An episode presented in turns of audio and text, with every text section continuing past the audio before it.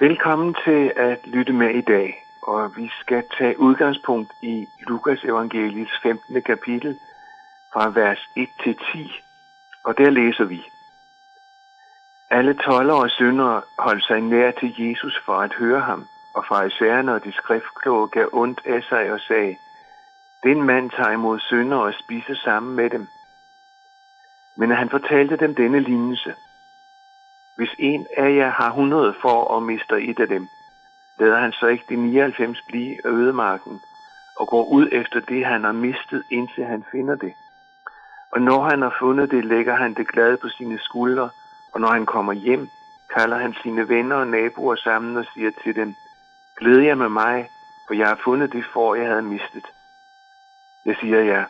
Sådan er der større glæde i himlen over en sønder, der omvender sig, end over 99 retfærdige, som ikke har brug for omvendelse. Eller hvis en kvinde har 10 drakmer og taber en af dem, tænder hun så ikke et lys og fejrer i huset og leder ivrigt lige til hun finder den. Og når hun har fundet den, kalder hun sine veninder og nabokoner sammen og siger, Glæd jer med mig, for jeg har fundet den drakme, jeg havde tabt. Sådan siger jeg, at jeg bliver der glæde hos Gud, hos Guds engle over en sønder, som omvender sig. Amen. Jeg vil gerne spørge dig, om du nogensinde har fået et kærestebrev. Sådan et brev, hvor en anden skriver til dig og spørger, om det skal være jer to. Hjemme hos os har vi en del kærestebrev liggende. Gemt for andre kan, kan jeg også betro dig. For der var en tid, faktisk før vi blev gift, hvor vi gennem et halvt år boede i hver sin ende i landet. Det var jo før mobiltelefoner var til, og før vi kendte til mails, og før der var noget, der hed internet. Ingen af os havde en fastnettelefon, så det med at tale sammen, det foregik efter bestemte aftaler i to telefonbokse, hvor man, for, øh, hvor man simpelthen fodrede den med penge, alt efter hvor længe man talte. Men i den tid skrev vi breve til hinanden, og de breve har vi liggende bestemte steder hjemme hos os. Brevene er, kan jeg betro dig, meget personlige, og de appellerer til smilebåndet, når vi læser, hvad, når vi i dag læser, hvad vi skrev, og hvordan vi udtrykte, ja, forelskelse og kærlighed. Til anden har vi haft dem fremme og, og læst dem og grine sammen. Men altså et kærestebrev. Jeg ved ikke, om du har fået og oplevet at få i sådan en kærestebrev. Eller lad mig spørge på en lidt anden måde. Har du nogen, som siger til dig, jeg elsker dig. Du betyder noget for mig. Du betyder noget helt særligt for mig. Jeg kunne godt ønske for dig, at du havde det. Men det er jo langt fra alle mennesker, der op, som oplever på den måde at være genstand for andres kærlighed. Og som hører, at andre siger til dem, jeg elsker dig. Jeg holder af dig. Du betyder noget for mig. Nu skal du høre. Hvad var det, vi læste sammen i dag her til at begynde med? Det var et kærlighedsbrev fra Jesus Kristus til dig. Og han siger til dig i de vers, jeg elsker dig. Han siger, Jesus, du betyder noget særligt, ganske særligt for mig. Eller vi kunne sige det sådan, han siger ligesom, jeg vil gerne have dig som min. Og det er jo næsten ikke til at forstå. Hvad er det, der sker her? Altså, at Jesus siger til dig, du betyder noget for mig, og jeg vil gerne have dig som min. Jeg elsker dig, og du må få mig som din. Årsagen til de to små historier, lignelser, som vi kalder dem, det er en kritik rettet mod Jesus af den tids religiøse specialister. For de fattede ikke, at Jesus ville omgås mennesker, som andre havde placeret som tabere, som belastede mennesker. Det var farisæerne og de skriftkloge, som i en indbyrdes formentlig også til andre nedgjorde Jesus, fordi han ville være sammen med dem, som de overhovedet ikke regnede for noget. Tabere, syndere, det betød, at de menneskers liv var præget af, at de havde levet og handlet på tværs af Guds bud.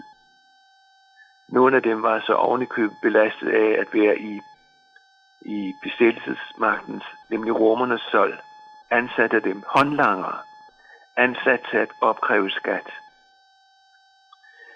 Jesus, som de ikke kunne få rigtig placeret, han var sammen med sådan nogle mennesker. Til synlædende var de glade for det, dem han var sammen med. Og til synlædende trivedes han blandt dem. Hvad var det for noget? Jesus var jo skarp i de debatter, de havde med ham, og han vidste utrolig meget om Gud, og det Gud havde sagt, og han kendte Gamle Testamente, som var deres hellige skrifter, ganske meget. Var han en profet? Hvem var han? Men nu, nu diskvalificerede han sig selv, når der galt Guds relation, mente farisæerne og de skriftkloge. Anklagen mod Jesus gik også på, at han spiste sammen med dem. At spise sammen med nogen, det betød på Jesu tid, at man gerne vil være sammen med de mennesker. Man vil gerne have fællesskab med dem. Og Jesus spiste sammen med dem, som de andre ikke regnede for noget. Lukas, som har skrevet om det her, for at ende med, at de der udskudende, de belastede mennesker, dem ingen regnede med, at de havde en chance hos Gud. De ville gerne høre, hvad Jesus sagde. De holdt sig nær Jesus for at høre ham. Hørte, hvad han sagde. Høre, hvad han sagde. Og hvad tror du, han sagde til dem? Ja, vi kunne nemt omskrive det. For det, han siger indirekte, og måske også direkte, det er jo, jeg elsker dig. Jeg vil gerne have fællesskab med dig. Hvis du vil, vil jeg gerne skaffe dig en plads i himlen. Husker du, hvad Jesus sagde til et andet menneske, som var i samme kategori som dem, der beskrives her? Det var på Golgata, efter de tre kors var rejst, hvor Jesus hænger i midten. En af dem, som hang ved siden af ham, bad Jesus om en tanke, når Jesus var kommet i sit rige. Og ved du, hvad han fik? Han fik simpelthen en plads i paradis, hvor han evigt skal være sammen med Jesus. Jeg vil gerne sige til dig, det vi står med her, det vi læser, det vi hører Jesus siger, det betyder, at Jesus siger til dig, jeg vil gerne være sammen med dig. Jeg vil gerne have dig som min. Jeg vil give dig en plads i himlen. Og jeg vil det, for jeg elsker dig. Jesus siger det, og selvom det betyder, at kommer du ind i hans fællesskab, så betyder det, at Jesus kommer i dårligt selskab. Og alligevel mener han det. Nu skal du høre, hvor meget du betyder for Jesus. Den første historie i versene, vi læste, handler om en hyrde, der vogter for. Og så mister han et af forerne. Det er kommet væk fra ham, og måske på afveje. Måske et af dem, som hørte, da han kaldte på de andre. Og alligevel vil det gå sin egen vej. Det, hørte, det hører egentlig hyrden til, men det er ikke hos ham. Det hører Jesus til, men er ikke hos Jesus. Og så gør hyrden noget, fortæller Jesus, som ingen ansvarlig hyrde på hans tid ville gøre. Han forlader de 99 får, han har, og han lader dem blive ødemarken, som der står. Og det er der ingen hyrde, der gør. Men det ene for hyrden manglede, betyder så meget for ham, som han, hvis han skal sige det på den måde, så tager hyrden chancen. Han forlader dem for om muligt at finde det, der var kommet væk. Og nu spørger jeg, tror du, at Jesus er ude for at søge blandt dem, som hører denne udsendelse? Tror du, at Jesus er ude for at finde dig? Jesus vil gerne være sammen med dig. Han søger dig for at muligt at få dig som sin. Og det er en kærlighedserklæring til dig. Jeg ved ikke, hvor du er i forhold til Jesus, men hvor vil jeg ønske for dig, at du lader dig finde af ham. At du vil sige til ham. At du vil sige ja til ham. Ham, som gerne vil have dig som sin. Og Jesus finder jo sit for. Han tager det på sine skuldre og bærer det. Det, at han har fundet det, fejrer, fejrer han med sine naboer og venner. Og ikke alene det, men Jesus fortæller også, at der bliver glæde i himlen over en sønder, som lader sig finde, eller som der står, glæde over en sønder, som omvender sig. Altså det, der sker, når Jesus søger efter mennesker, det registreres faktisk også i himlen. Er du et menneske, som ikke har din sag med Gud afklaret, og altså ikke har Jesus som din frelser, så er det faktisk sådan, at netop nu er man i himlen opmærksom på din reaktion. Netop nu, hvor du møder Guds kald til dig. Jesus fortæller også en lignelse om en kvinde, der har 10 drakmer, men hun taber den ene. Hun har altså ni tilbage.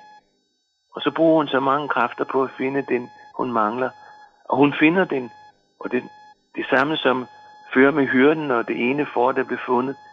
Der bliver så stor glæde over den ene, der bliver fundet. Vi skal kende lidt til kulturen for at forstå denne lignelse. En drakme, det er en mønt. Den havde ikke den store værdi, men når det betød noget specielt for kvinden, så skyldes det, at hun havde et smykke, en halskæde, som bestod blandt andet af 10 mønter. Det havde hun fået af sin mand, og så var det sådan, at han, manden, hvis han ikke var tilfreds med hende, kunne fjerne en eller flere mønter. Og så gik hun der med halsmykket, og alle kunne se, at der manglede en af flere drakmer. Og enhver kunne så læse, at der var noget, manden ikke var tilfreds med, når det galt hende. Der var måske knas i ægteskabet. Når hun så fandt den mønt, der manglede, og fik den sat på hals, i halsmykket, så var det komplet. De fleste af os nok ville nok på den baggrund, øh, baggrund kunne forstå, hvorfor hun ledte efter sådan en mønt, der manglede. Det er forståeligt nok. Og så siger Jesus igen, at det bliver glæde hos Guds engel over en synder, som omvender sig. Forstår du, hvorfor jeg talte om til at begynde med, at versen er ligesom et kærestebrev? Et brev, hvor en anden henvender sig til dig og siger, jeg elsker dig. Jeg vil gerne være sammen med dig. Jeg vil gerne give dig adgang til Guds himmel. For den har jeg vundet til dig. Og det ønsker jeg at være sammen med dig altid. Og det er det, Jesus siger til dig gennem disse vers.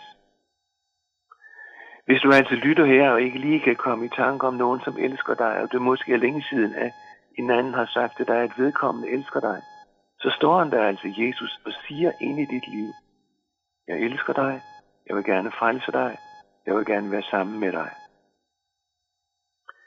Under tiden finder man i værstlig litteratur, ofte i profan litteratur eller film, den problemstilling, at man i forhold ligesom skal bevise, hvor meget man elsker. Jeg har set en film, hvor manden skulle stjæle noget fra en anden, så hans kæreste på den måde får bekræftet, at han elsker hende så meget. Så han var parat til at gøre det, for at overbevise hende om sin kærlighed. Billedet er måske ikke så godt, men Jesus gjorde noget, som viser, hvor meget han elsker dig. Jesus var parat til at gå ind i en virkelighed, som for ham betød ikke bare noget vanskeligheder, men det betød, at han gav sit liv hen i døden, for at kunne sige til dig, jeg elsker dig. Jesus tog den straf, som betød, at han gav sit liv hen i døden, for at kunne sige til dig, jeg elsker dig. Jeg tog den straf, som du og jeg egentlig skulle have, når vi tænker på vores Guds relation. Den tog han på sig. Det betyder, at han måtte dø for vores skyld. Og det var det, der skete på korset. På den måde betalte han prisen hos Gud, så du og jeg kan gå fri af vores velfortjente dom. Så vi kan komme ind i det forhold, at vi kan kalde Gud vores far. Så vi kunne kalde os børn af Gud. Det gjorde han. Derfor derfor viste han, hvor meget vi betyder for ham. Og det er jo næsten ikke til at forstå. Men sådan gjorde han, og derfor døde han på et kors. Det hedder, Jesus, der ikke kendte til synd, har han, har Gud, gjort til synd for os, for at vi kunne blive Guds retfærdighed i ham. I det krydsfelt, der hvor Jesus elsker dig og betaler for vores synd, møder han dig denne dag. For han elsker, han ønsker at være sammen med dig. Han elsker dig. Han vil være din. Amen.